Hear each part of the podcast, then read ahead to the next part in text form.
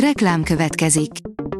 Ezt a műsort a Vodafone Podcast Pioneer sokszínű tartalmakat népszerűsítő programja támogatta. Nekünk ez azért is fontos, mert így több adást készíthetünk. Vagyis többször okozhatunk nektek szép pillanatokat. Reklám hangzott el. Szórakoztató és érdekes lapszemlén következik. Alíz vagyok, a hírstart robot hangja. Ma május 9-e, Gergely névnapja van. A tudás.hu írja, a Bonnie története egyszer volt, hol nem volt, volt egyszer a diszkó. Egykoron a svéd abbával versengett egy különös, csupa egzotikus országból érkezett fekete zenészből álló, de mégis német formáció. A Bonnie igen így ponttal a végén, a 70-es években volt igazi sztár, de a tagok élete még négy évtizeddel később is csillogások és tragédiák története. Több zenei korszaknak is megvoltak a maguk ikertornyai. 13 film, amit legalább kétszer kell látnod, írja a Mafab. Vannak azok a limonádé filmek, amiket csak beteszi az ember, hátradől és élvezi a másfél-két órás utazást. Most nem ilyenekről lesz szó. Az NLC oldalon olvasható, hogy sosem békült ki édesanyjával polgár Tünde. Tünde évtizedeken át tervezte, hogy kibékül édesanyjával, ám Vera asszony meghalt, így már nem kerülhet sor a nagy beszélgetésre. Új filmzene született az Aranyemberhez, interjú Dubócki Gergely karmesterrel, írja a Librarius. A világhírű Korda Sándor filmrendező 1918-ban készítette el Jókai Mór, az Aranyember című regényének néma filmváltozatát. Az alkotáson úgy tűnik, nem hagy maradandó nyomot az idő vasfoga, a 21. században nem csak kópiái újulhattak meg, hanem egy teljesen új zene is született hozzá.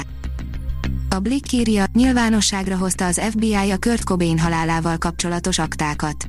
Nyilvánosságra hozta az FBI az évek óta titokban tartott Kurt Cobain, a Nirvana egykori frontembere halálának körülményeiről és az akörüli konspirációs elméletekről szóló aktát.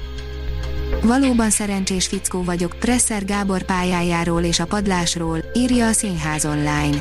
Az LGT legendás tagjának önéletrajzi könyve decemberi megjelenése óta tarol a sikerlistákon. Most írja a második kötetet, amelyet ősszel talán már a kezünkben is tarthatunk.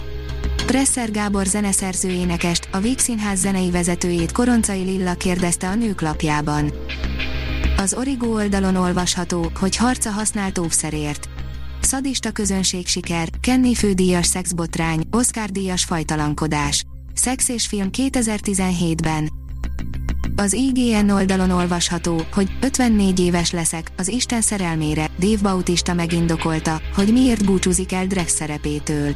A Galaxis őrzői három lehet az eredeti, James Gunn féle csapat búcsúja az MCU-tól, a Drexet játszó színész a korral indokolja ezt.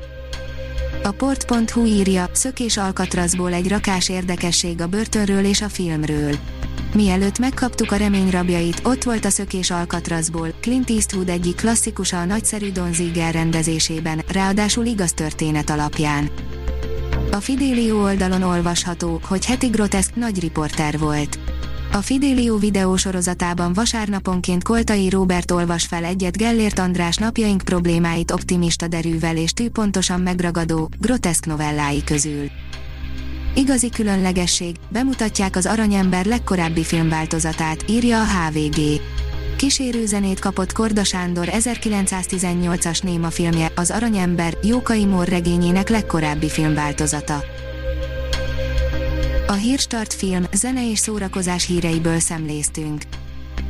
Ha még több hírt szeretne hallani, kérjük, látogassa meg a podcast.hírstart.hu oldalunkat, vagy keressen minket a Spotify csatornánkon. Az elhangzott hírek teljes terjedelemben elérhetőek weboldalunkon is. Ha weboldalunkon hallgat minket, az egyel korábbi adás lejátszása automatikusan elindul.